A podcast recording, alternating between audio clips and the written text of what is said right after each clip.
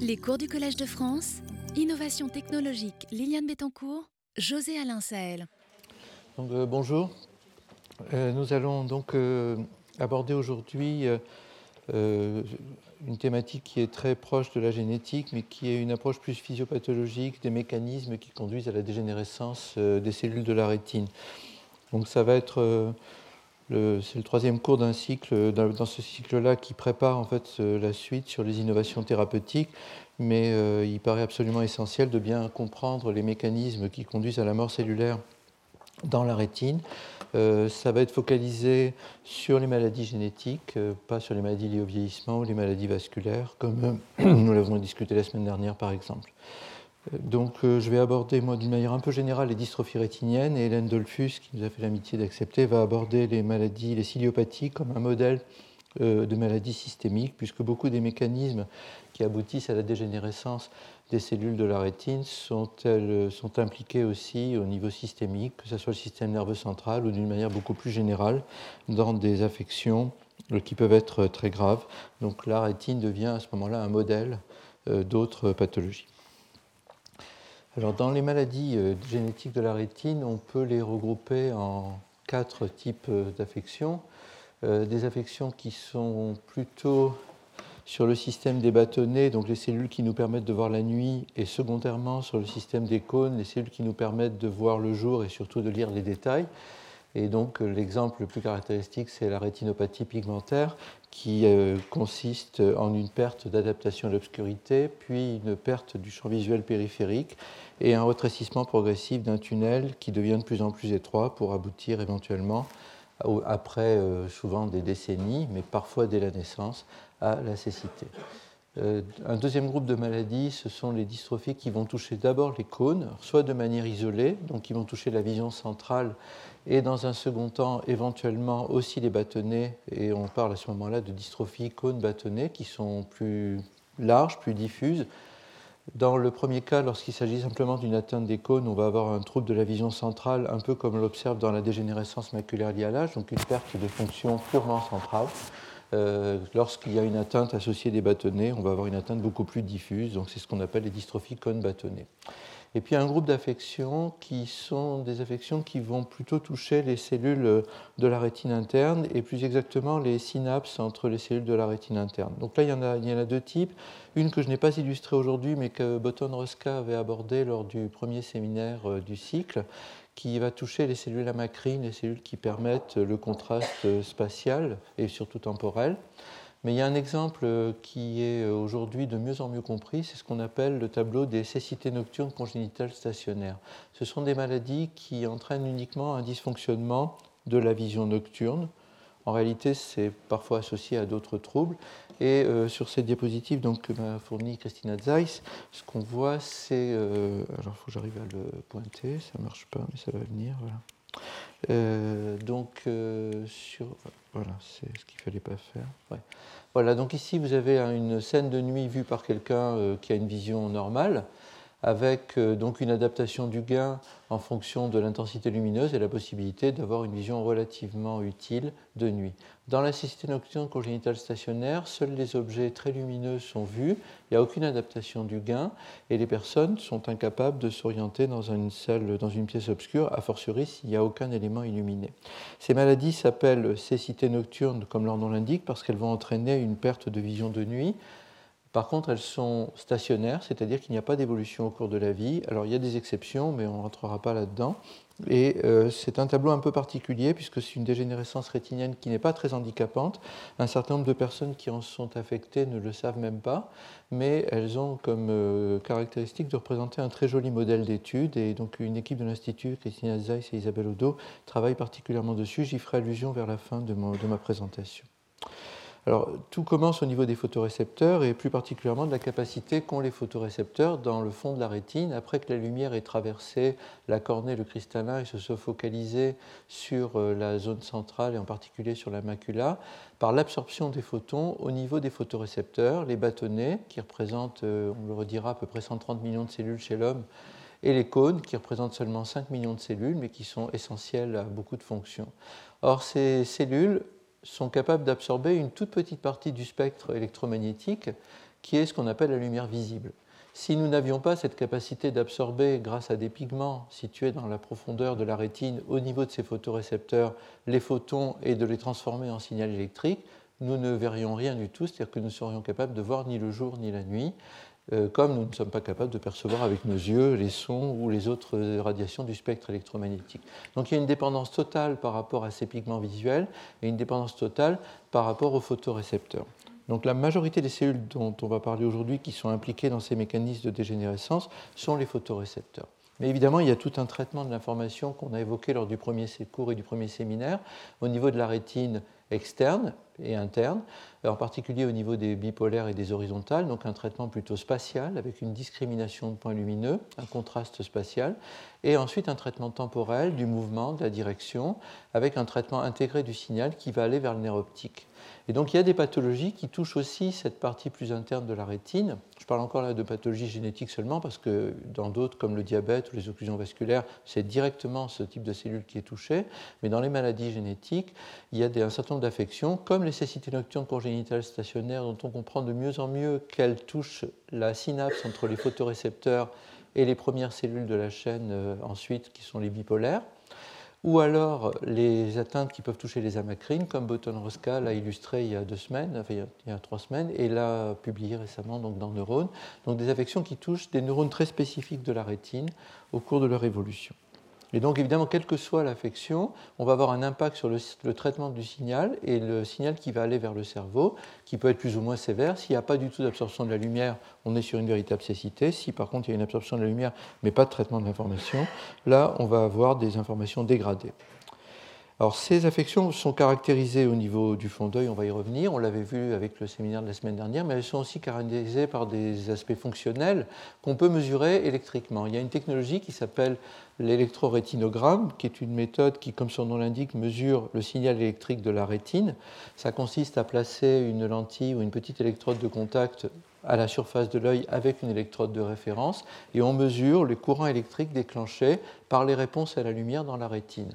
Alors il y a une première onde au niveau de la partie externe qui correspond au photorécepteur, ce qu'on appelle l'onde A de l'électrorétinogramme, qui est ici, et euh, une deuxième onde qui est l'onde B, qui va correspondre à la fonction de la rétine interne, le reste de la rétine, et ensuite il y a un retour, mais c'est ce qui pour l'exposé d'aujourd'hui, ce qui va être important, c'est l'impact sur la première phase, donc les photorécepteurs, ou la deuxième phase. Et donc dans les dystrophies type rétinopathie pigmentaire ou, ou bâtonnet cône ou dans les dystrophies de type euh, euh, cône bâtonnet, on va avoir une atteinte qui va toucher l'onde A soit dans des conditions d'obscurité, ce qu'on appelle scotopique, ou dans des conditions d'éclairage, ce qu'on appelle photopique, et ça va traduire cette atteinte de la rétine interne. S'il y a une atteinte totale de la rétine interne, externe, pardon, la rétine interne aussi ne fonctionnera pas et on n'aura pas d'onde B. Mais il y a des cas où on a une réponse au niveau des photorécepteurs et plus de réponse au niveau de la rétine interne. C'est le cas par exemple des cécités nocturnes congénitales stationnaires ou d'autres maladies comme le rétinochisis au cours desquelles on va se retrouver avec l'absence de réponse au niveau de la rétine interne. Donc il y a une signature électrophysiologique qu'on peut affiner en faisant varier les paramètres de stimulation qui va permettre de caractériser le mieux possible ces affections. Mais évidemment, l'examen clé pour le diagnostic de ces maladies est l'examen du fond d'œil, donc euh, qu'on doit à Helmholtz et à la découverte de, de l'ophtalmoscope qu'on a déjà évoqué, qui va permettre d'observer au niveau du fond d'œil dans ces maladies des signes qui sont secondaires à la dégénérescence des photorécepteurs, en particulier l'accumulation de pigments ou l'atrophie des tissus, et puis des remaniements vasculaires. Mais la maladie aboutit au niveau fonctionnel, et c'est ça qui amène les malades à nous consulter lorsqu'en particulier ils ne sont pas dans des familles qui connaissent la maladie. Ça va être la perte de vision nocturne, puis la perte du champ visuel périphérique, qui va être euh, tubulaire. Donc ici, on voit le petit champ visuel euh, pour chaque œil. Et euh, donc ça, c'est la cathédrale de Strasbourg. C'est pas seulement parce qu'à Hélène, j'ai toujours cette diapositive, parce qu'on a commencé avec Thierry et, et Sadek Manseid à travailler sur ces problématiques il y a maintenant presque 20 ans à Strasbourg, et on a gardé une certaine fidélité par rapport à ses débuts. Et progressivement, il va y avoir une perte de champ de vision et une possibilité éventuelle de cécité totale. Alors comment comprendre ces maladies? On peut dire que jusqu'à il y a une trentaine d'années, nous n'y comprenions pas grand-chose. Euh, il y avait un aspect très euh, observationnel des choses, voir le fond d'œil, mesurer les ondes électriques, mais les hypothèses euh, faisaient, florissaient. Il y avait des hypothèses nutritionnelles, des hypothèses inflammatoires, des hypothèses génétiques évidemment, puisque la transmission génétique a très vite été démontrée. Mais euh, quand on regarde la littérature, euh, par exemple, il y a un ouvrage de référence, un des tout premiers sur la rétinopathie pigmentaire qui a été publié en 1988. Quand on regarde le chapitre de physiopathologie, c'est vraiment un choc puisque ça correspond pour moi à une partie où j'étais déjà assez actif, et ça veut dire qu'il s'est passé énormément de choses, et ça ne nous rajeunit absolument pas de voir tout ce qui a pu se passer dans les 20 dernières années. Pour essayer de comprendre, on peut s'appuyer sur plusieurs, euh, plusieurs éléments, mais vous verrez que c'est vraiment la génétique qui a permis, éclairée par la recherche très fondamentale sur la vision, de mieux comprendre. Pendant des, décennies, à peu, près, euh, à peu près à la fin du 19e siècle, tout début du 20e siècle, le caractère de transmission génétique de la maladie a été clairement euh, caractérisé après l'observation du fond d'œil, et on décrivait plusieurs modes de transmission, autosomique dominant, c'est-à-dire qu'il y a une probabilité de 50% de transmission aux enfants lorsqu'un des parents est atteint, récessif, où il faut que les deux parents soient porteurs euh, même s'ils ne sont pas atteints pour qu'un enfant soit lui-même porteur.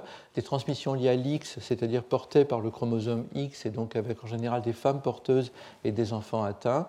Des transmissions euh, plus complexes avec deux gènes impliqués, ou euh, des transmissions mitochondriales, où là ça se passe au niveau de la centrale énergétique de la cellule.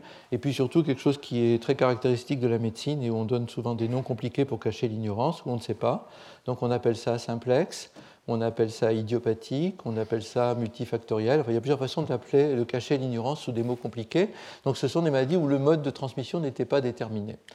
Euh, ce qui rendait les choses en plus compliquées, c'était donc cette multiplicité des modes de transmission. D'autre part, le fait que l'aspect de la maladie chez les patients est très variable, avec euh, des histoires familiales complexes, parfois euh, une grande hétérogénéité dans la famille, parfois des générations qui sont sautées, des cas qui apparaissent des nouveaux et un aspect du fond d'œil très euh, variable. Progressivement, c'est grâce, et c'est là-dessus que je vais insister, à l'identification de localisation chromosomique et de gènes qu'on a commencé à mieux comprendre.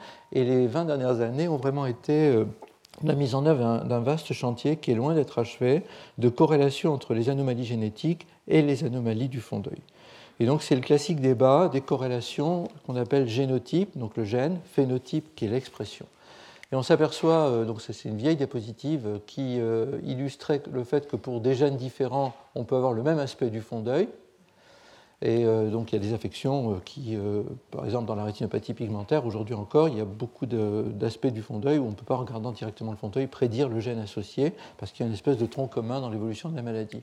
On peut avoir aussi, pour un seul gène, des mutations différentes le même gène qui peut avoir, on verra pour la rhodopsine, qu'il y a des centaines de mutations différentes qui peuvent entraîner une, expression différente de la maladie et même des maladies différentes.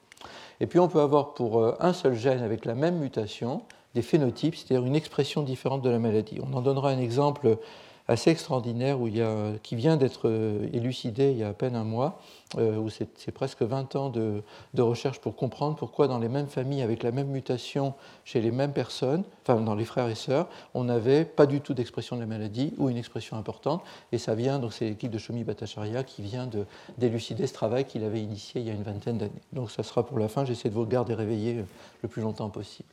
Euh, l'autre façon d'analyser les choses, c'est la classique méthode anatomoclinique. Cette méthode anatomoclinique qui est née au XIXe siècle, qui consiste à corréler l'aspect clinique chez les patients avec l'obtention des tissus, en l'occurrence quand les patients euh, acceptaient que leurs yeux soient donnés à la science après leur décès, la possibilité d'examiner les cellules pour savoir quelles étaient les cellules dégénérées. Alors fort heureusement, euh, les gens ne meurent pas de rétinopathie pigmentaire ni de ces maladies-là, donc ils meurent de vieillesse euh, ou d'accident, mais en général plutôt de vieillesse. Et donc ce qu'on observe, c'est ici l'histologie d'un des donneurs, ce sont des remaniements multiples. Et quand on regarde ces rétines-là, il y a des altérations au niveau des cellules de soutien, des photorécepteurs où il n'y en a presque plus, mais aussi de toute la rétine interne. Et à ce moment-là, euh, on a beaucoup de publications euh, assez anciennes maintenant, très descriptives, qui montraient tout un ensemble de lésions, mais impossible de savoir quand on regardait euh, ces images si entre les photorécepteurs, l'épithélium pigmentaire, les cellules de soutien telles la glie, les vaisseaux ou d'autres, lesquelles étaient les premières à être touchées, donc qu'est-ce qui était primitif, qu'est-ce qui était secondaire? Alors, ce qui avait un peu aidé euh, à comprendre, c'est la, description de modèles animaux de la maladie, en particulier chez la souris, où là, il y avait une possibilité d'examiner à des temps précoces l'évolution de la maladie et de se rendre compte quand même que le plus probable, c'est que l'atteinte soit au niveau des photorécepteurs dans un premier temps, que les autres changements de l'épithélium pigmentaire accumulé ou, réduit, des vaisseaux, de la glie étaient plutôt secondaires. Mais euh, jusque-là, on était encore dans la description histologique, donc dans la méthode anatomoclinique ou expérimentale, mais sans hypothèse pour aller plus loin. Et en réalité, l'énigme s'est progressivement euh, ouverte à notre compréhension par deux approches euh, convergentes. L'une qui est vraiment de la recherche très fondamentale, et on n'insistera jamais assez sur le fait qu'il faut un corpus très fort de recherche non finalisée, euh, complètement construit sur des hypothèses et pas sur des applications, qui construisent un socle de connaissances de plus en plus profond, de plus en plus riche, qui d'abord nous ménagent des surprises euh, qui nous permettent d'avoir des percées vers la compréhension des maladies, mais aussi permettent, lorsque par exemple un gène est identifié, de se référer à des mécanismes connus. Et en particulier, le travail qui a été mené pendant, on peut dire, un siècle sur la compréhension de la physiologie de la vision, avec la description par Ramon y donc euh, à la fin du 19e siècle, au début du 20e siècle, grâce à une méthode euh, très, très jolie d'imprégnation des neurones de la rétine. On était encore à l'époque dans un débat pour savoir si on avait euh, des neurones, des cellules individuelles ou un syncytium de cellules, donc il y, a, il y a 100 ans, un peu plus de 100 ans. Donc la description très précise des types cellulaires de la rétine. Et puis tout ce que nous avons décrit dans le premier séminaire, l'analyse de la physiologie de la rétine, c'est-à-dire la cascade de la transduction au niveau des photorécepteurs, le traitement de l'information dans la rétine. Donc euh, tout un ensemble de scientifiques qui, simplement guidés par le souci de comprendre comment nous voyons et comment notre système nerveux fonctionne, sachant que la rétine représente un des plus beaux modèles du système nerveux, ont cherché à comprendre sans promettre la moindre application possible. Et donc, le premier élément, ça a été évidemment la description des photorécepteurs. Et donc, cette capacité pour les bâtonnets de voir la nuit et d'être capable de détecter à partir d'un seul photon. En fait, statistiquement, c'est 5 à 7 photons qui sont détectés, mais euh, sur le plan purement mécanistique, un seul photon, donc la partie de la la plus élémentaire de lumière, peut activer ces réponses. Les bâtonnets vont saturer à partir à peu près de la lumière des étoiles et surtout du clair de lune. Les cônes prennent le relais donc, je vous rappelle, les bâtonnets sont la majorité des cellules dans la rétine, représentent 95% des cellules. Ils sont principalement en périphérie, mais aussi en péricentrale. Les cônes sont répartis sur l'ensemble de la rétine, et en réalité, nous voyons presque tout dans une pièce comme celle-ci. Nous fonctionnons avec nos cônes entièrement, y compris pour la vision périphérique. Mais il y a une très forte densité des cônes au centre qui est responsable de la lecture de l'ensemble des capacités. Alors, on peut les observer en histologie, on peut les observer en montage à plat, avec une très belle analyse de la densité de ces cellules. Les deux fonctionnent ensemble, il y a une zone dans laquelle ils se superposent, mais ils nous permettent de nous adapter depuis un seul photon jusqu'à la lumière du Soleil, qu'il ne faut évidemment pas regarder parce que c'est toxique. Donc une capacité d'adaptation à des intensités lumineuses de plusieurs échelles logarithmiques grâce à un système de ce type. Mais c'est surtout parce qu'ils sont équipés d'un pigment visuel, pigment visuel qui pour les bâtonnets et la rhodopsine. On va revenir tout de suite sur ce qu'est la rhodopsine. Donc un pigment qui est monochromatique. la nuit, on ne voit qu'en noir et blanc. On n'a pas de couleur. Il n'y a, pas d'opposition de couleur. Et on peut absorber donc à partir de très peu d'intensité lumineuse. Donc les bâtonnets qui sont plutôt dans, le bleu, enfin dans, le pourpre plus exactement, donc au milieu du spectre, mais en fait en réalité on est en noir et blanc. Et surtout les cônes avec les trois longueurs d'onde des cônes, ce qu'on appelle la trivariance visuelle. Donc cette carte représente une, cartographie des cônes, en particulier dans la région centrale, donc avec des cônes bleus. Alors on a l'habitude de parler de cônes rouges et de cônes verts. En réalité, quand on regarde le spectre lumineux, les longueurs d'onde sont très proches et on est plus dans le jaune que dans, que dans le rouge, mais c'est par approximation qu'on le fait. Et il y a une opposition entre euh, le vert et le rouge en particulier et le bleu, donc c'est la trivariance. Il y a plusieurs théories de la couleur, ce n'est pas l'objet du cours d'aujourd'hui et ce ne sera pas l'objet du cours du tout, qui sont passionnantes, mais qui sont très importantes pour la détermination des couleurs à partir de cette opposition des photorécepteurs. Et donc ces protéines qu'on appelle les opsines, donc la rhodopsine pour les bâtonnets et les opsines des cônes, sont absolument essentielles pour l'absorption de la lumière. Et là, donc, euh, je parlais de recherche très fondamentale. Ça commence euh, dans les années 20 et les années 30 et ça culmine avec la découverte par George Wald du rôle de la vitamine A dans l'absorption de la lumière par les, bâtonnets et les photorécepteurs. Donc George Wald, j'avais raconté brièvement dans le premier cours euh, l'anecdote, euh, il avait décidé donc de travailler sur ces mécanismes. Il est allé travailler en Suisse et à Heidelberg avec les équipes euh, qui étaient leaders en termes de biochimie pour essayer de comprendre comment fonctionnait l'absorption de la lumière dans la rétine. Il avait isolé à partir de rétines, je crois, de batraciens, des centaines et des centaines de rétines pour déterminer le pigment pour des raisons de transport et pour des raisons liées au fait qu'il a dû quitter l'Allemagne euh, où le nazisme commençait à monter, il a mis pas mal de mois à observer et il s'est aperçu qu'il y avait une couleur particulière des extraits qu'il avait préparés à partir de ses rétines et que cette couleur qui était pourpre changeait à l'éclairage et que donc il y avait un pigment qui changeait de couleur à la lumière. Et à partir de ça, il a isolé donc, le rétinal qui est un dérivé de la vitamine A et euh, rétinol rétinal et euh, il a décrit le cycle du rétinal. Donc ce qui se passe, c'est que à l'intérieur d'une protéine dont on va parler, qui est une opsine, donc une protéine qui porte euh, cette molécule qui est euh, de nature lipidique, on a un dérivé de la vitamine A qui est un dérivé essentiel, qui vient de l'alimentation, qu'on ne peut pas synthétiser autrement que par l'alimentation. Donc il y a des carences en vitamine A dans le tiers-monde en particulier, et il a fallu très longtemps pour vraiment le prouver, et c'est très dommage parce que c'est une façon très facile d'éviter des causes de cécité. Donc euh, par l'alimentation, le transrétinol arrive dans, le sang, est absorbé au niveau de l'épithélium pigmentaire, est transformé en rétinal, en particulier dans une forme qu'on appelle en cis. Donc, comme vous savez, les protéines peuvent avoir deux formes, en cis et en trans, euh, avec une lésion covalente qui peut changer. Et sous l'effet de l'absorption d'un photon, il y a un changement de conformation de ces lésions. La, la molécule passe en conformation trans. Et ensuite, cette conformation trans va euh, rentrer dans un cycle qu'on va décrire un peu plus tard. Mais ce simple changement de conformation va aboutir à déclencher l'ensemble de la cascade de la vision. Donc ça, c'est George Wald qui l'a décrit au début, dans les années 30. Il a eu le prix Nobel en 1967 là-dessus, et euh, ça a fait partie des grandes découvertes sur les mécanismes de la vision. Avec euh, tout de suite, alors là, il n'y a pas fallu longtemps, pour ne postuler l'hypothèse que ces carences en vitamine A pouvaient être responsables de cécité d'origine nutritionnelle. Et le scandale, c'est que ça, ça a été postulé dès les années 30 et qu'il a fallu attendre les années 60 à 70 pour que ça soit mis en œuvre dans des programmes de prévention à grande échelle. Donc ça, c'est un très grand euh, ophtalmologiste de, Baltimore qui a travaillé là-dessus. Et il a fallu 30 à 40 ans et il, montre très souvent les présentations avec les, les refus d'articles multiples où il montrait que, évidemment, la vitamine A était très importante, mais il a fallu à peu près 30 ans pour qu'on comprenne l'importance de la nutrition et de la vitamine A. Mais ce n'est pas le sujet, encore qu'un seul soit un petit peu. Et puis, euh, je vous ai dit que cette, vitamine A, donc cette euh, molécule d'origine lipidique, était à l'intérieur d'une protéine, qui est une protéine très particulière, une opsine, qui est aujourd'hui euh, l'exemple même de ce qu'on appelle les protéines G, avec sept domaines transmembranaires. donc la rhodopsine est, est insérée dans le photorécepteur au niveau des disques externes, et là, c'est euh, quelqu'un qui s'appelle Jeremy Nathans, qui, euh, à la fin des années 70, au début des années 80, il était étudiant en, PhD, donc il n'était même pas encore euh, établi. Il faisait son doctorat et il a séquencé lui-même sa propre opsine.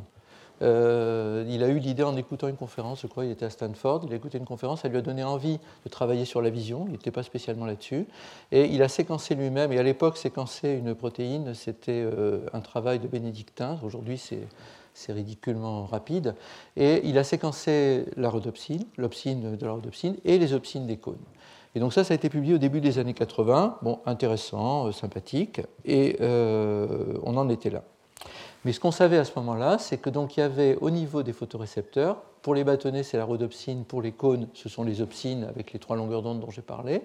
Dans le segment externe des photorécepteurs, avec cette, traversée de la membrane, donc qui est la couche bilipidique classique des membranes des photorécepteurs, donc un alignement quasi cristallin de l'ensemble de ces protéines au niveau de ces disques des photorécepteurs.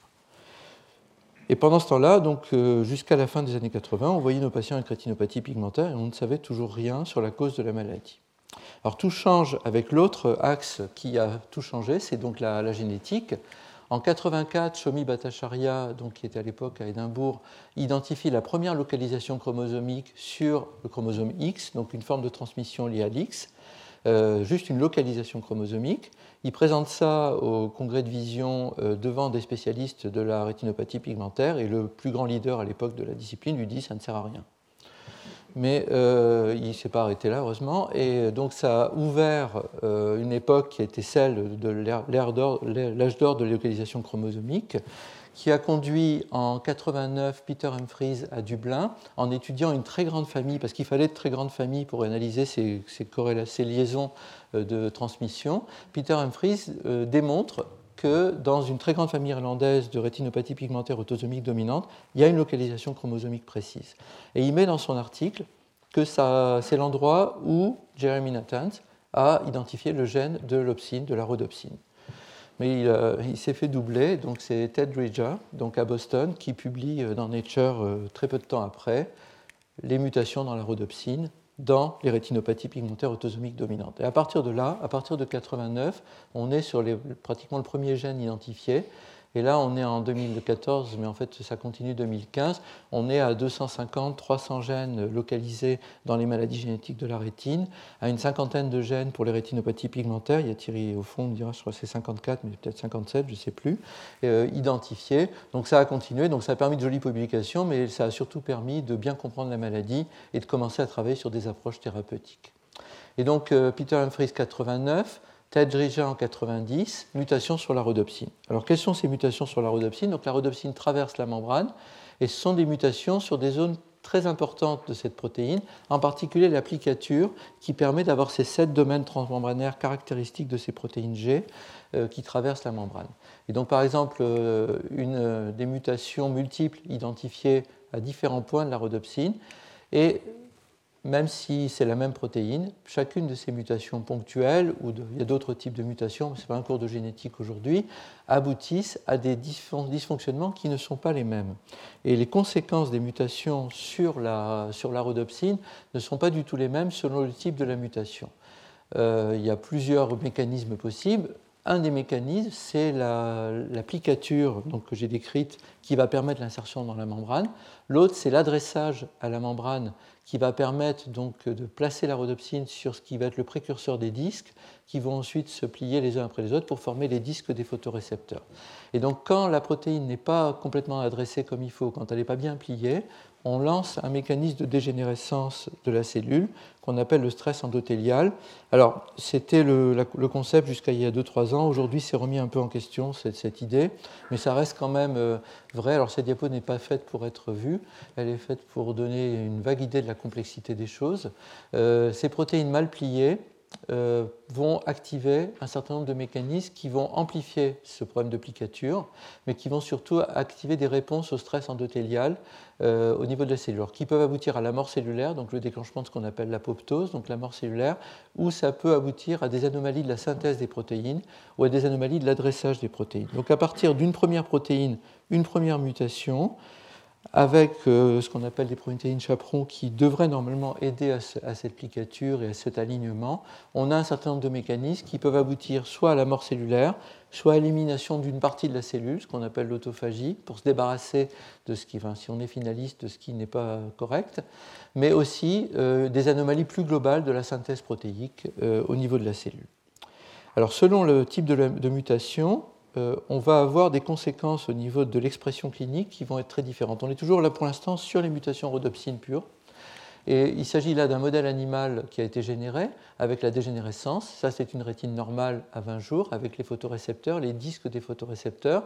Ici, une rétine dégénérée. Il n'y a plus de bâtonnets, ils ont dégénéré. On voit encore quelques cônes, il y en a même pas mal, mais la rétine a dégénéré. Donc, au même âge, avec une mutation qui est la fameuse première mutation qui a été découverte par Ted Drija. Le paradoxe, c'est que c'est un, ancêtre fondateur irlandais, mais que c'est principalement aux États-Unis qu'on trouve cette mutation et pas tellement en Europe. Et selon la mutation, là, il y a deux exemples de mutations. On va avoir une mutation qui va être soit à l'intérieur de la, donc de, de la membrane, là on a les deux à l'intérieur de la membrane, mais avec une expression qui peut soit débuter dans l'enfance, une atteinte du champ visuel vers 20 ans, et une stabilité et une bonne acuité visuelle jusqu'à 70 ans à peu près, et une macula qui est préservée. Ou alors on peut avoir une forme beaucoup plus dramatique, donc au début ça commence dans l'enfance, mais une disparition du champ visuel à 30 ans et une cécité à peu près à cet âge-là. Pourtant, c'est une mutation sur la rhodopsine, dans la même zone à peu près, mais avec des conséquences qui sont très très différentes l'une de l'autre. Et il y a même des formes pratiquement stables d'évolution de la maladie. Donc, euh, à partir de cette première découverte des mutations sur la rhodopsine, on comprend très bien qu'il va falloir chercher au niveau des photorécepteurs de manière très détaillée. Et donc, c'est ce qui s'est passé. Mais il s'est passé autre chose en même temps c'est que même si grâce à des gens comme Jeremy Nathans, on connaissait très bien une partie de la transduction visuelle, il s'avère qu'on ne connaissait que très peu par rapport au fonctionnement réel des photorécepteurs et aux protéines importantes. Et finalement, c'est la génétique, avec la découverte de gènes impliqués dans des maladies, qui va conduire à identifier de nouvelles protéines, à essayer de comprendre leur fonction et à revoir complètement la physiologie des photorécepteurs. Donc il y a un dialogue permanent euh, qui rend complètement stérile le débat entre recherche appliquée et recherche fondamentale. Ces recherches fondamentales ont permis de commencer à comprendre. La recherche chez les patients avec les différents modèles permet de découvrir de nouveaux mécanismes qui vont nous permettre de mieux éclairer la physiologie. Fort heureusement, la génétique a fait des progrès considérables dans les dernières années. Et au départ, il s'agissait de trouver une localisation chromosomique. Là, c'est l'équipe de génétique à l'Institut de la Vision avec Isabelle Odo et Christina Zeiss.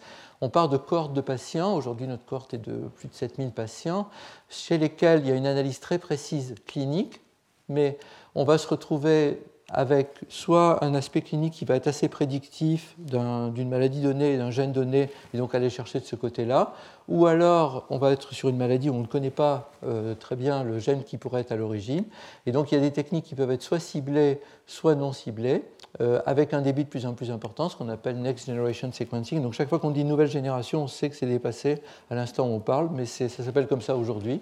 Euh, donc c'est déjà plus Next Generation, c'est Past Generation, mais il y en a une nouvelle qui arrive. Euh, et donc ces techniques-là, qui en fait se ciblent déjà des gènes préétablis, pré, on part des connaissances déjà acquises, donc les 57 par exemple, gènes déjà identifiés. Si rien n'est trouvé, on passe sur des techniques qui sont très puissantes aujourd'hui, qui vont consister à séquencer l'ensemble du génome, alors soit le génome complet avec la partie non exprimée, les introns, et la partie exprimée, les exons, ou seulement la partie qui est exprimée, qui sont les exons. En réalité, aujourd'hui, euh, on va de plus en plus vers le séquençage total parce que cette, euh, la fonction des deux devient de, moins en moins séparée. Et euh, ça va aboutir à l'identification de nouveaux variants mais après, euh, quand on fait ça, on s'aperçoit que chacun d'entre nous porte de très nombreux variants et la signification de ces variations n'est pas forcément corrélée. Une façon de le faire, c'est de remonter chez les parents, la famille, pour faire une corrélation entre la transmission, l'expression de la maladie et l'existence de ces variants. L'autre, c'est de générer des modèles. Euh, alors, il y a des modèles qui sont des modèles animaux. Aujourd'hui, on a aussi des modèles à partir des cellules du patient lui-même, des cellules cutanées du patient. On fait une biopsie cutanée et grâce à la technologie des cellules souches, dont on parlera dans quelques semaines, on va pouvoir fabriquer des photorécepteurs ou de l'épithélium pigmentaire ou de la rétine en trois dimensions et essayer de comprendre les mécanismes. Ça commence, c'est quelque chose qui va permettre de mieux comprendre. Ce qui est important, c'est de faire le lien entre ces variants identifiés et la dégénérescence des cellules. Pourquoi? Pour mieux comprendre le rôle d'abord pour affirmer le rôle de ces variations, d'autre part pour euh, comprendre l'évolution de la maladie, déterminer l'épidémiologie, donc la répartition des causes génétiques des maladies, et puis préparer les essais thérapeutiques. Et donc à partir de, ces anomalies génétiques, on se retrouve avec une transformation de cette grande malédiction qu'est la maladie génétique dans une famille à l'identification des malentendus génétiques, donc des erreurs de codage, des erreurs de langage génétique qui vont permettre de corriger un malentendu. Une malédiction, on en souffre et on la on l'a subi, un malentendu, on peut essayer de le corriger. Donc aujourd'hui, la, problématique que nous réaborderons lors du cours sur la thérapie génique, c'est la complexité et le nombre très important de variants et de gènes qui ont été identifiés, mais au moins, il y a un fil qu'on peut tirer sur la pelote pour commencer à comprendre. Donc il y a un site qui permet de recenser l'ensemble qui s'appelle RedNet, qui recense, qui est mis à jour très régulièrement par euh, un collègue américain qui, fait ça avec beaucoup de soin et, qui est en plus lié à toutes les publications là-dessus. Et qui c'est sur ce site qu'on trouve aussi le graphe que je vous ai montré. Et donc grâce à ça, grâce à cette identification, aujourd'hui on est à plus de 250 gènes qui ont été corrélés avec des dégénérescences rétiniennes, pas seulement la rétinopathie pigmentaire, mais plus largement. Et les fonctions qui sont associées à ces, gènes sont multiples. Il y a la transduction, donc la transformation du signal lumineux en signal électrique, la structure des photorécepteurs, le cycle de la vitamine A, la transcription, donc ce qui va contrôler l'expression des protéines, l'épissage, donc l'édition après, le, après le, passage de l'ADN en ARN, donc l'élimination des fragments qui sont donc dedans, les gènes de la mitochondrie, puis des gènes de fonction inconnus pour le moment, évidemment, jusqu'à ce qu'on aille plus loin. Donc si on commence par la transduction, au niveau des photorécepteurs, on est sur un équilibre qui est très fragile. À la surface du disque du photorécepteur, vous avez donc cet empilement de disques euh, à peu près un millier de disques sur lesquels sont enchâssées les protéines de la transduction, la première d'entre elles étant pour le bâtonnet la rhodopsine. Donc euh, vous avez une rhodopsine qui est inactivée en l'absence de lumière, donc elle est tranquille, dormante. Une deuxième protéine qui est aussi une protéine G qu'on appelle la transducine, qui a trois sous-unités, qui dans cet état-là d'obscurité est aussi inactive. Une troisième qui est une enzyme qu'on appelle phosphodiesterase, qui est spécifique des bâtonnets ou des cônes, ce n'est pas la même, mais cette fonction phosphodiesterase, on la trouve dans tout l'organisme, ce sont des enzymes qui vont hydrolyser euh, des seconds messagers. Ici, il s'agit du GMP cyclique, donc, euh, qui est, euh, donc pour l'instant n'est pas détruit puisque la phosphodiesterase n'est pas activée. Et donc le GMP cyclique s'accumule, donc ce second messager, à l'intérieur du cytoplasme, et les canaux ioniques qui sont contrôlés par ce GMP cyclique sont ouverts, euh, puisque le GMP cyclique étant abondant, étant donné qu'il n'est pas détruit, avec des concentrations qui sont importantes, les canaux sont ouverts et donc la cellule est dépolarisée. C'est une particularité des photorécepteurs, c'est que lorsqu'ils ne sont pas activés, lorsqu'ils sont dans l'obscurité, ils sont dépolarisés, et, euh, alors que tous les autres neurones sont au contraire dépolarisés lorsqu'ils sont activés. Alors, quand la lumière arrive sur la rhodopsine par un photon qui est donc absorbé, statistiquement c'est plutôt 5 à 7, on a une activation de la rhodopsine avec ce changement de conformation de la vitamine A dont on a parlé et cette activation de la rhodopsine, laquelle va activer la transducine en séparant les sous-unités. La transducine va être activée, elle va activer la phosphodiestérase et la phosphodiestérase donc, va devenir elle-même activée. Elle va détruire le GMP cyclique, donc le niveau de GMP cyclique va chuter au niveau du cytosol et les canaux ioniques vont se fermer. Et du coup, la cellule va s'hyperpolariser. Et quand cette hyperpolarisation se produit, elle est proportionnelle à la quantité de lumière qui a été absorbée. Donc on a une réponse qui n'est pas une réponse du tout ou rien comme on a classiquement dans les neurones avec des potentiels d'action, mais une réponse qui est proportionnelle, euh, graduée à l'intensité lumineuse. Alors, ce qui est très intéressant, c'est que ce phénomène-là, on pourrait se dire c'est vraiment compliqué. Vous verrez quand on va parler d'optogénétique dans quelques semaines. Pourquoi faire aussi compliqué alors qu'on pourrait très bien coupler directement la protéine Si on était Dieu, hein, euh, si on était des gens qui étaient capables de manipuler, on pourrait coupler directement la rhodopsine avec le canal ionique. Et c'est ce qu'a fait la nature dans les, dans les protéines qui sont utilisées en optogénétique.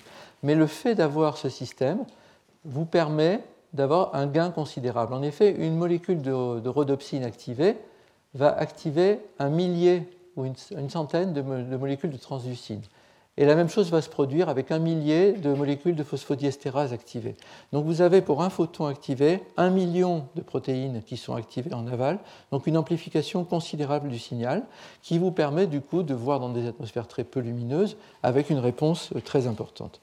Mais le prix qu'on paye de tout ça, parce que là, je vous ai mis que quelques protéines, c'est la complexité du système et sa fragilité. Il est très puissant, très sensible, mais très fragile.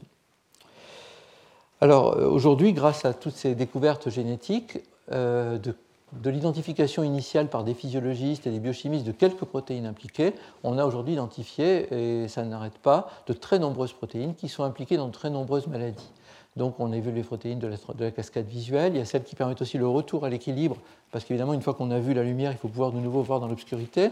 Donc il y a un mécanisme qui est lié à la vitamine A, il y a des mécanismes qui sont liés à l'inactivation de la rhodopsine.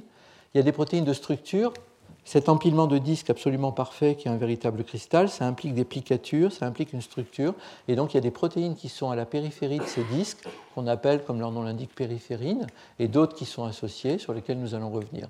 Il y a des protéines liées au métabolisme de la vitamine A, des protéines qui sont dans l'épithélium pigmentaire, elles aussi liées au métabolisme de la vitamine A, et aujourd'hui une complexité considérable. Je vais prendre peu d'exemples, mais quelques-uns quand même, parce que ça illustre bien l'aller-retour constant entre pathologie et physiologie, et aussi un terme thérapeutique.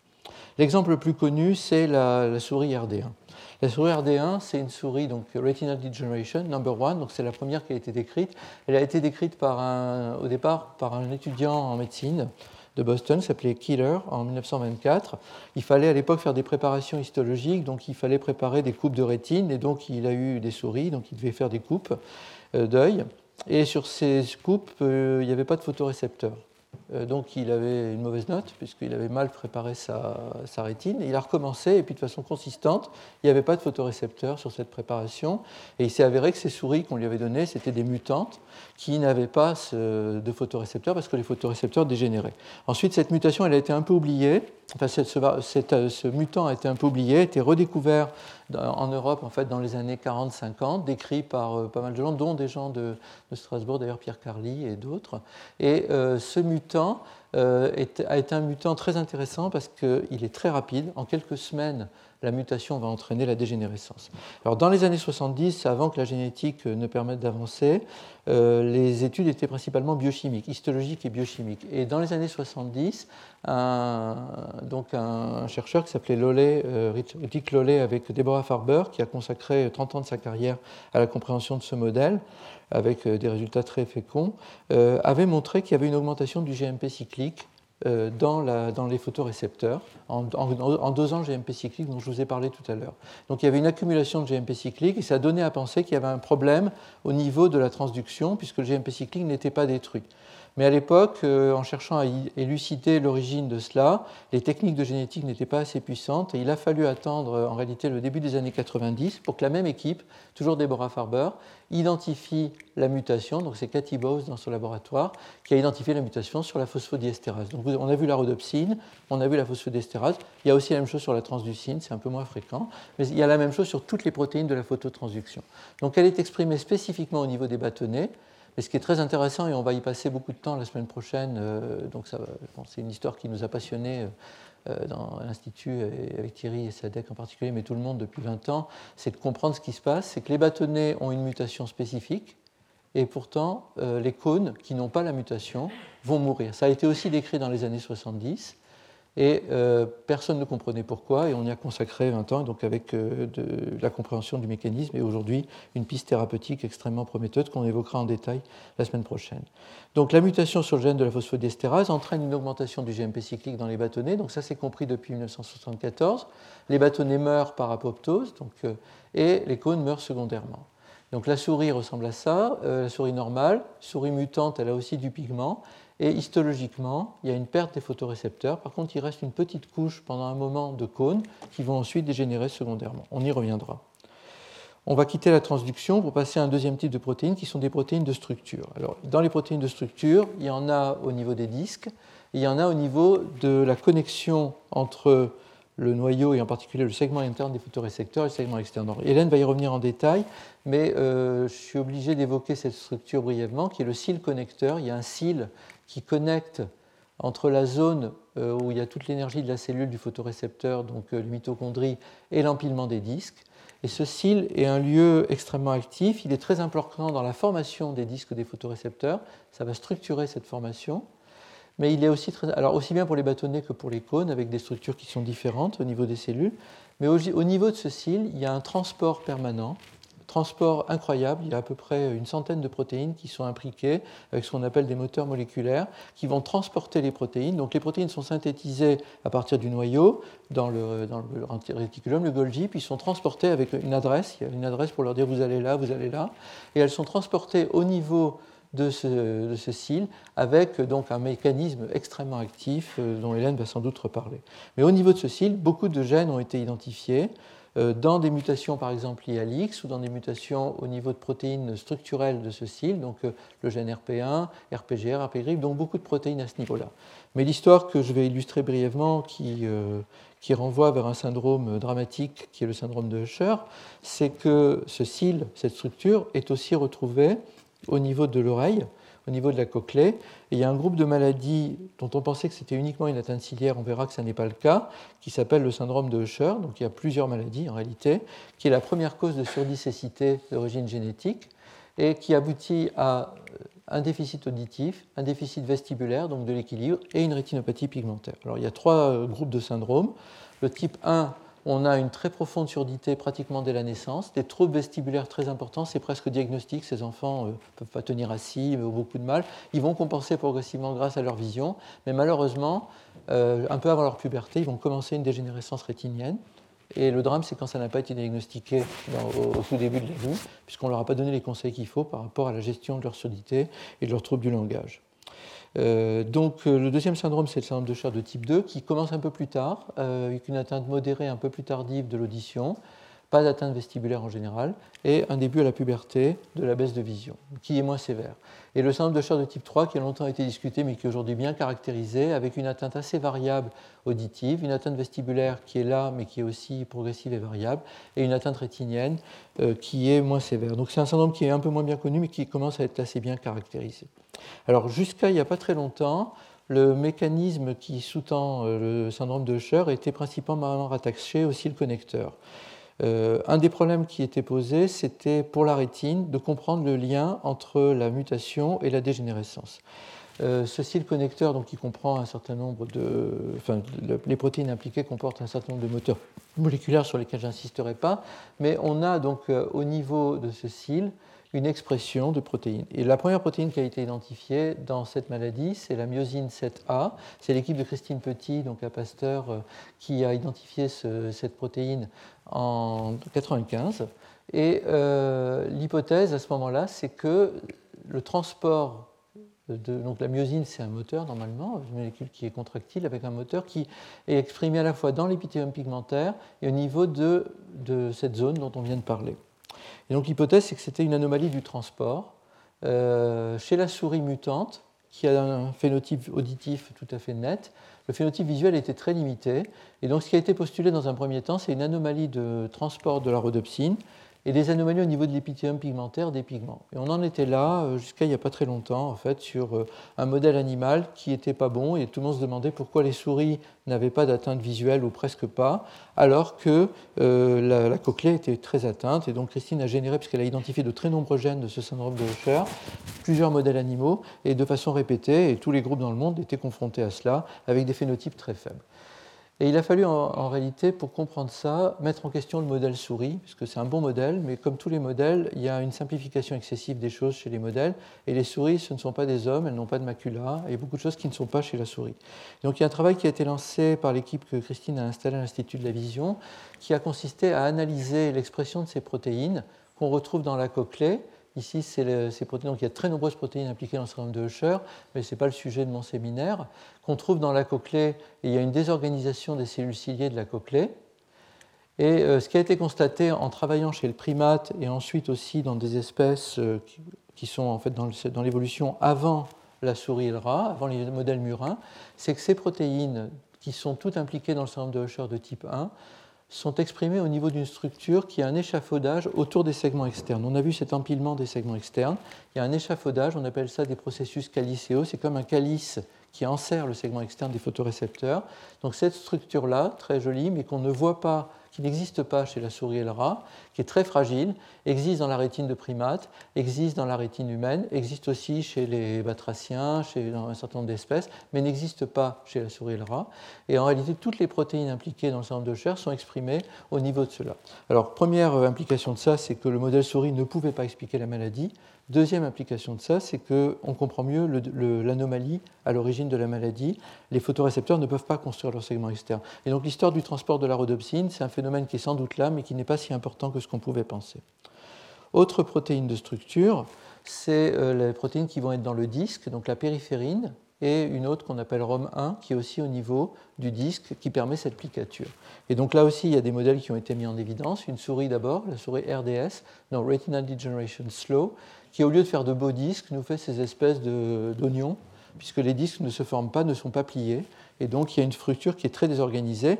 Comme la rhodopsine fonctionne de manière optimale quand la lumière entre perpendiculairement à la surface, cette désorganisation va entraîner un dysfonctionnement et progressivement une dégénérescence.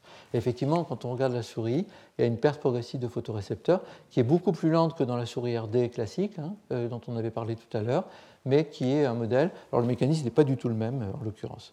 Alors de manière intéressante, chez l'homme, euh, donc là, le gène a été d'abord identifié sur le modèle murin, et chez l'homme, ça peut donner plusieurs tableaux cliniques, le même gène, ce qu'on avait discuté tout à l'heure, une rétinopathie pigmentaire typique, ou alors une maladie maculaire, une dystrophie maculaire qu'on appelle en pattern, donc euh, euh, avec des dépôts.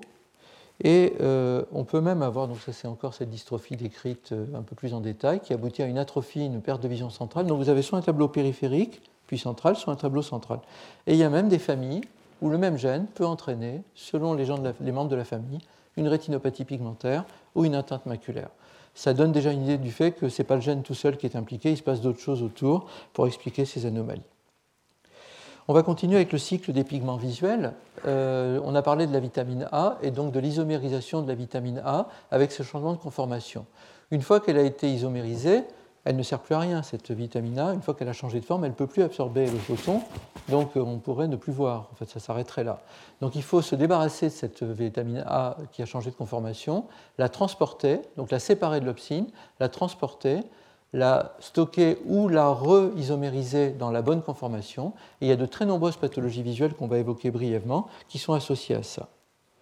Donc le cycle est le suivant isomérisation, transport à partir des photorécepteurs vers l'épithélium pigmentaire, qui reçoit aussi un stock de la circulation, comme on l'a évoqué, pour reformer du cis rétinal pour être capable de voir.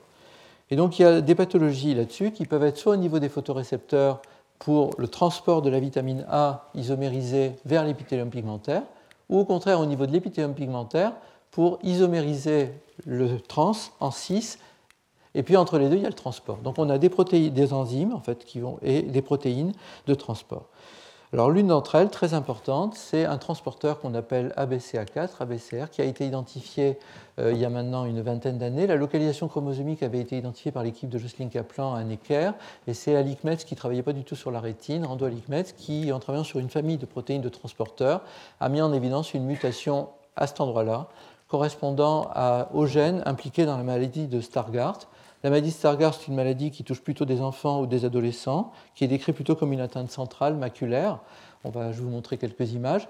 Et elle a une expression très variable. Pourtant, c'est le même gène qui va donner cette expression très variable de la maladie.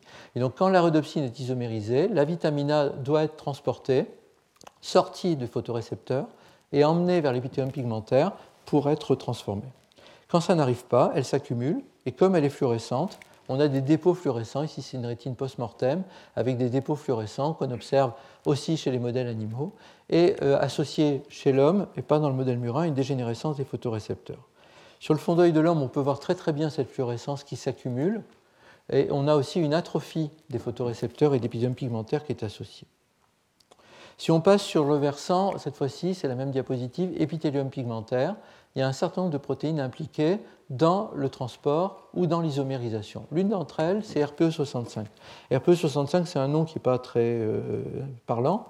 C'est un poids qui a été identifié.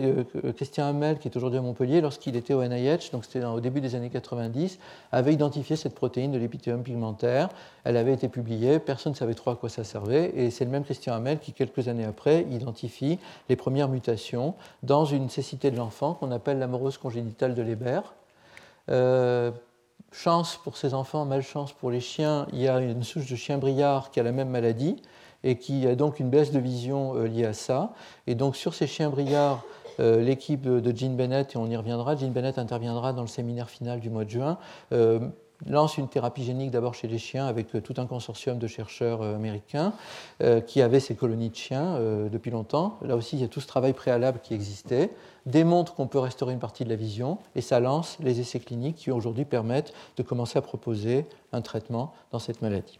Donc au niveau de cette épidémie pigmentaire, on a un souci qui est donc qu'il n'y a plus d'isomérisation possible Donc on est parti du disque des photorécepteurs, on est passé dans les médiums pigmentaires, et donc on a toutes ces protéines. Donc là, ai, j'ai parlé qu'une seule d'entre elles qui est RPE65, mais il y en a plein d'autres, et chacune d'entre elles, dans ce cycle de stockage et d'isomérisation et de transport de la vitamine A va être impliquée dans une forme de dégénérescence rétinienne. Donc euh, certaines d'entre elles, encore une fois, ont été découvertes à propos des maladies, d'autres c'est l'inverse.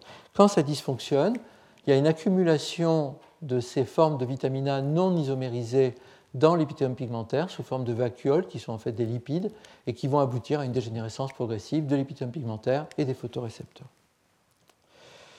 Deux derniers exemples, cette fois-ci quelque chose qui était inattendu et euh, qui est un travail que Shomi Bhattacharya à Londres avait lancé il y a une vingtaine d'années. Euh, en travaillant sur une forme de rétinopathie pigmentaire autosomique dominante, donc une très grande famille, il fait donc une localisation chromosomique, donc on est vraiment dans la génétique classique, une localisation chromosomique, et identifie la protéine qui correspond.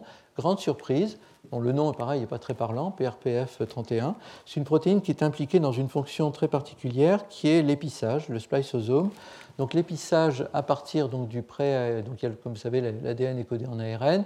Ensuite, l'ARN est euh, donc euh, épissé. Il y a donc tout un épissage qui va permettre, en fonction des, exons et des introns, de, coder, d'exprimer telle ou telle partie de la protéine. Et donc il y a plusieurs protéines impliquées là-dedans. Euh, et ensuite, il y a une partie qui est éliminée. Et cette protéine PRPF31 est impliquée là-dedans. Il en a même identifié une deuxième. La grande surprise, c'est que ça, ce n'est pas du tout spécifique des photorécepteurs. Jusqu'à présent, je vous ai présenté des protéines spécifiques des photorécepteurs ou de l'oreille. Là, c'est une protéine qui a partout dans l'organisme. Alors pourquoi seulement les photorécepteurs? Pas encore très clair. Mais deuxième surprise, c'est que dans ces familles, on s'apercevait qu'on avait des gens touchés, mais des gens sains, et pourtant, il y avait un certain nombre de gens sains dans la même famille avec la même mutation qui n'exprimaient pas du tout la maladie. Donc on est dans ce qu'on appelait euh, pénétrance incomplète, euh, expressivité variable, donc tous les termes cachant euh, on ne sait pas. Hein. Et dans un premier temps, il a travaillé sur l'expression et l'hypothèse qui avait été posée, c'est que puisque un seul, vous savez, on a deux gènes, on a deux copies du gène, donc un seul allèle est muté, puisque c'est une forme dominante, c'est l'autre qui va compenser. Et s'il exprime suffisamment de la protéine normale, il y a un équilibre entre les deux, et donc ça va permettre de, compenser ça. Et donc il avait même dosé l'expression et montré qu'effectivement, entre les symptomatiques et les asymptomatiques, la protéine normale était moins abondante chez les symptomatiques que chez les asymptomatiques. Donc il y avait une idée d'expression.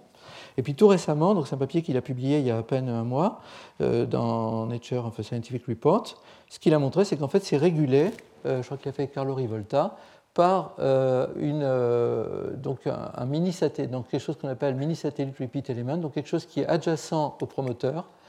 Et selon qu'on en a trois ou quatre de ces éléments mini satellitaires, on va avoir une expression qui va varier. Donc quand vous en avez trois, ça va avoir, on va perdre l'expression de 50 fois, ça va réduire de 5 à 100 fois l'expression. Quand vous en avez quatre, il y a une expression normale et donc les personnes ne vont pas, euh, ne vont pas euh, développer la maladie. Donc si vous voulez, il faut avoir les, si vous en avez quatre de, de cet élément-là, vous n'avez pas d'anomalie vous fabriquez assez de la protéine. Si vous n'en avez que 3, vous avez une expression qui va être insuffisante, donc une expression de la maladie. Dernier exemple, c'est pour revenir aux cécités congénitales stationnaires. D'une part, c'est parce qu'il y a un gros travail en cours, euh, commencé par Christine Isaacs quand elle était à Zurich, et puis ensuite à l'Institut de la Vision depuis maintenant une dizaine d'années, mais qui nous amène non plus au niveau de la partie externe des photorécepteurs, mais au niveau des synapses. Et là, on est sur la transmission entre le photorécepteur et les cellules bipolaires. Et donc progressivement, en quelques années, mais de façon très patiente, un peu comme Christine Petit avec le syndrome de Usher, mais là sur une maladie euh, que j'ai eu l'insolence au début de considérer comme pas grave et lui demander pourquoi elle s'intéressait à ça, mais je regrette vivement d'avoir dit ça. Euh, euh, on s'aperçoit progressivement que cette équipe et d'autres, mais surtout cette équipe, a identifié de très nombreuses protéines impliquées dans la transmission. Là aussi, des protéines qui n'étaient pas toutes connues, dont le rôle n'était pas tout connu, la transmission de l'information au niveau des vésicules synaptiques. Je ne vais pas rentrer dans le détail, mais on avait décrit ces synapses avec un ruban qui les cloisonne synapses avec les bipolaires et les horizontales. Et aujourd'hui, il y a tout un complexe protéique qui a été caractérisé. Je vous avais montré il y a trois semaines euh, des images d'un cheval zébré ou pas zébré, euh, avec une mutation qui a d'abord été identifiée chez le cheval, puis chez l'homme dans ces maladies-là. Et ça permet de comprendre de mieux en mieux la transmission de l'information entre les photorécepteurs et les cellules postsynaptiques et bipolaires. Aujourd'hui, ça amène aussi quand même à proposer, parce que ça n'est pas si anodin que ça d'avoir cette maladie, il y a quand même des gens qui en souffrent vivement, des approches thérapeutiques correctrices, mais c'est vraiment le début. Donc on voit que la, découverte des mécanismes de la maladie a dépendu énormément de la compréhension de la fonction visuelle. Ça a permis de découvrir de nouveaux gènes, que ces gènes ont apporté des informations sur la physiologie et surtout, enfin pas surtout, mais aussi ont préparé des développements thérapeutiques. Parce qu'en aval de tout ça, évidemment, il y a la dégénérescence cellulaire et il y a la mort cellulaire, qui est de plus en plus, beaucoup plus compliquée que cette diapositive à partir de tous ces mécanismes-là. On verra la semaine prochaine qu'il faut se garder de confondre perte de fonction et mort cellulaire. Une cellule peut être vivante mais ne pas fonctionner, et ça nous donne une fenêtre de tir importante. Donc il ne faut surtout pas être simpliste dans cette analyse, s'imaginer que parce qu'une cellule ne fonctionne pas, c'est parce qu'elle est morte. Il y a beaucoup de cellules qui sont encore vivantes, mais qui n'attendent que de revivre. Donc il y a un travail important qui va consister à partir des mécanismes élucidés et des facteurs environnementaux, nutritionnels, lumineux et autres, déterminer des mécanismes initiaux, des mécanismes amplificateurs, l'interférence avec les gènes, avec l'autre allèle qu'on a vu tout à l'heure, identifier les causes de la baisse de vision, les conséquences fonctionnelles et développer des approches thérapeutiques. Donc c'est cette diapo que j'ai déjà montrée, euh, elles sont inaugurales et que je remontrerai régulièrement, c'est comment on va pouvoir positionner les approches thérapeutiques. Lorsqu'on est au stade où les photorécepteurs sont encore vivants mais expriment une mutation avec une perte des segments externes des photorécepteurs ou perte au niveau de l'épithélium pigmentaire, on peut imaginer que la correction du gène ou une approche pharmacologique pourrait permettre de régler le problème, mais ça veut dire qu'il faut traiter tôt. Or, comme je l'avais évoqué, développer un essai clinique, j'y reviendrai dans le dernier séminaire, développer un essai clinique qui vise un stade précoce de la maladie, ça veut dire prendre beaucoup de risques chez des gens qui voient encore. Donc on est obligé de développer les essais cliniques chez des gens qui ne voient plus. Donc à un stade où ils n'ont plus ces cellules qu'on veut viser, il y a toute une dialectique entre la sécurité et l'efficacité. Lorsque les bâtonnets ont dégénéré, les cônes mettent du temps à dégénérer. C'est la fenêtre de tir de la neuroprotection qui fera l'objet de toute la journée la semaine prochaine, mais en particulier du cours et des deux séminaires du matin. Et euh, lorsque les cônes ont perdu leur segment externe et ne peuvent plus les faire repousser, ce qui reste à démontrer, on peut éventuellement utiliser l'optogénétique, donc ces protéines sensibles à la lumière pour les activer. Lorsqu'il n'y a plus rien à stimuler au niveau des photorécepteurs, c'est la place des prothèses ou c'est la place des cellules souches. Donc il y a toute une gamme de possibilités thérapeutiques qui s'ouvrent aujourd'hui, mais qui n'a pu apparaître que parce qu'on a mieux compris les phénomènes qui conduisent à la perte de fonction et à la perte cellulaire. On les abordera progressivement dans les prochains cours et séminaires, et aussi cette question des essais cliniques euh, par rapport à ça. Et là, je vais passer euh, la parole à Hélène Dolphus, qui, elle, va nous montrer comment, à partir de ces mêmes maladies, on peut comprendre des mécanismes qui vont beaucoup plus loin que simplement la rétine. Ça me suffit, la rétine, mais on peut aller plus loin aussi. Merci. Tous les contenus du Collège de France sur www.colège-2-france.fr.